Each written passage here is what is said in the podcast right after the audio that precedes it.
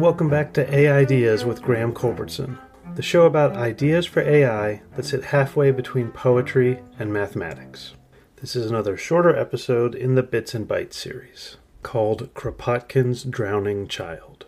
When teaching ethics to any group that is presumed to not understand ethics very well, such as undergraduate students, newly created algorithms, corporate CEOs, ethics teachers tend to use the trolley problem. Briefly, although you've probably already heard of the trolley problem, the idea is that you can choose between allowing a runaway trolley to kill five people or actively intervening in some way, usually pulling a lever to shift the trolley to a different track, to kill one person.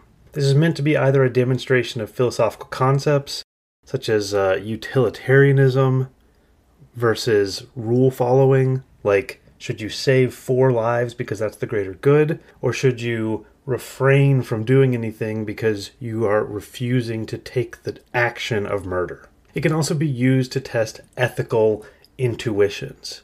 Is it worse to push someone in front of the trolley as opposed to pulling the lever? That sort of thing. It's useful there because, according to both the rules based philosophy and the utilitarian philosophy, there's no difference between those two actions, but people tend to feel that there's something different. So, this is getting us to an intuition. But when you teach it to a group of students, they tend to object to it. Why don't you just shout to the five people to get off the track? They say. Couldn't you just pull the lever and then shove one person out of the way? They ask. Do we even have trolleys anymore? Are trolleys even big enough to kill five people? Are you absolutely sure it's not just going to kill one or two and stop before it kills the other three? They sometimes ask if they can throw themselves in front of the trolley as well. All that is to say, they immediately want to leave the world of a thought experiment and into a more narrative, grounded, I would even say more literary world. When you're teaching this, it's your job to explain to them that they are wrong. The whole point is the abstraction which is why the trolley problem is not just useless, but actively harmful. It hurts our understanding of ethics. It's fake. There's no scenario in which this would actually happen.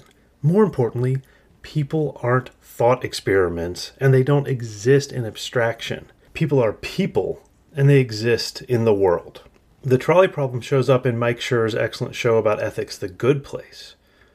But when confronted with the trolley problem as a theoretical abstract, the character Michael can't understand it at all. And then when confronted with it as an actual crisis, he just rejects the premise and goes down one of the roads that my students was talking about. Mike Schur got it right in that show. The trolley problem is crap. And it's really just a way for philosophers to explain to ordinary people that ordinary people don't know right from wrong. The most famous version of the trolley problem in the last century or so comes from the philosopher Peter Singer, in which he argues that if there's a child drowning, and you could save that child easily, and all that would happen is that your clothes would get dirty and you'd have to dry clean them or you'd be late to something, you should. Seems intuitive enough. Then he argues that since there are currently starving children in Bangladesh, and you could save them for the same price as dry cleaning your clothes, you should. Wasn't that easy? Philosophy solved, life managed. All of you are terrible people unless you're giving all of your money to the poor, in which case you're perfectly good. Thank you, Peter Singer. Tragically, although also comically, there is an entire branch of charitable giving slash economic thinking slash philosophical thought slash Silicon Valley mumbo jumbo drawn from this thought experiment. They call it effective altruism. As you would expect, since it's drawn from this crap, it is crap. And yes, if you are an effective altruism defender, come at me, bro. And I do mean bro because a lot of the effective altruism people are complete bros. Now, to elaborate on that a tiny bit more, um, one of the most famous exponents of effective altruism is a crypto billionaire. Get it? Because if you become a crypto billionaire, you have lots of money that you can use to feed all those starving children in Bangladesh. So, obviously, anyone who isn't a trained philosopher knows that the worst human being in the world is a crypto billionaire. But this version of philosophy says that the best human being in the world is a crypto billionaire who gives to the correct charities. That's how you know how bad this stuff is. If you are teaching an AI ethics, whatever you do, don't let your AI read Peter Singer. So instead, let's have your AI read Peter Kropotkin. It turns out that Peter Kropotkin, prince of anarchism, expert on glaciers, and evolutionary ethicist, got to the drowning child example almost a century before Singer did. Here's Kropotkin's version.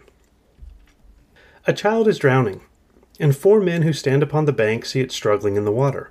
One of them does not stir. He is a partisan of each one for himself, the maxim of the commercial middle class. This one is a brute, and we need not speak of him further. The next one reasons thus If I save the child, a good report of my action will be made to the ruler of heaven, and the Creator will reward me by increasing my flocks and my serfs. And thereupon he plunges into the water. Is he therefore a moral man? Clearly not. He is a shrewd calculator. That is all. The third, who is a utilitarian, reflects thus, or at least utilitarian philosophers represent him as so reasoning. Pleasures can be classed in two categories inferior pleasures and higher ones. To save the life of anyone is a superior pleasure, infinitely more intense and more durable than others. Therefore, I will save the child. Admitting that any man ever reasoned thus, would he not be a terrible egotist? And moreover, could we ever be sure that his sophistical brain would not at some given moment cause his will to incline toward an inferior pleasure, that is to say, towards refraining from troubling himself? There remains the fourth individual. This man has been brought up from his childhood to feel himself one with the rest of humanity. From his childhood, he has always regarded men as possessing interests in common, he has accustomed himself to suffer when his neighbors suffer and to feel happy when everyone around him is happy. Directly he hears the heart-rending cry of the mother, he leaps into the water, not through reflection, but by instinct. And when she thanks him for saving her child, he says, What have I done to deserve thanks, my good woman? I am happy to see you happy. I have acted from natural impulse and could not do otherwise. So the first three people are all philosophers. They all have a philosophy. The first one is a commercial philosopher, believer in uh, survival of the fittest and laissez faire, and he lets the kid drown because there's no money in it for him. The second one is a religious philosopher, and he saves the kid based on the idea that, hey, I'll get rewarded in heaven. Third is a Peter Singer style utilitarian thinker, and he reasons that the displeasure of getting his clothes dirty is less than the pleasure of saving a life. Although Kropotkin points out that he could have reasoned differently if he wanted to. What if this guy really, really, really loved his clothes? Then actually, he could argue that having his clothes makes him happier than having this kid in the world. We might think he's wrong, but how can we prove that he's wrong? Then there's the fourth man, the neighborly man, who Kropotkin associates with ethics of the village and the working classes. He doesn't seem to be a philosopher at all. Back to Kropotkin. You recognize in this case the truly moral man, and feel that the others are only egotists in comparison with him. The whole anarchist morality is represented in this example. It is the morality of a people which does not look for the sun at midnight, a morality without compulsion or authority, a morality of habit. Let us create circumstances in which man shall not be led to deceive nor exploit others. And then, by the very force of things, the moral level of humanity will rise to a height hitherto unknown. Men are certainly not to be moralized by teaching them a moral catechism. Tribunals and prisons do not diminish vice, they pour it over society in floods. Men are to be moralized only by placing them in a position which shall contribute to develop in them those habits which are social, and to weaken those which are not so. A morality which has become instinctive is the true morality, the only morality which endures while religions and systems of philosophy pass away. Okay, Kropotkin says, let's create a morality of habit. Habit as a morality? This is a scandalous acclaim when Kropotkin made it, as when Rorty made it in the late 20th century. But it's true. Morality is nothing but a habit. Rorty calls it prudence. And then that habit is expanded and enlarged to the community around you, suffering when others suffer and being happy when others are happy. Morality is thus a natural impulse for someone who has grown up in a community. Could you teach an AI to be moral that way? I don't know, but you do need to try. Just imagine if you taught an AI to reason the way Peter Singer reasons. In fact, movies keep depicting this, and uh, those AI are always monsters.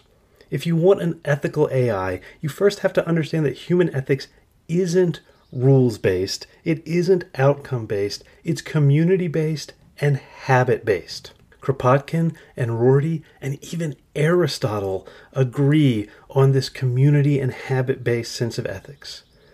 But most of the philosophers I run into, and I'm guessing also most of the machine learning programmers, but I don't really know, seem to prefer a more machine like set of ideals and rules. But if you do it that way, you can end up creating a monster like a machine that causes the apocalypse because humans aren't good enough, or, you know, a crypto billionaire.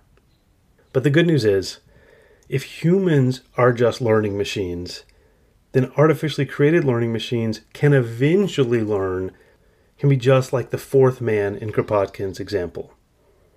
Honestly, I think, in my very limited understanding of machine learning, that machine learning is just another way of saying habit formation. Now, for those of you who want to create ethical machines, that's what you've got to do. Inculcate habits of community based morality. And don't let them read Peter Singer. This has been another edition of Bits and Bytes from AI Ideas. Please believe in other minds.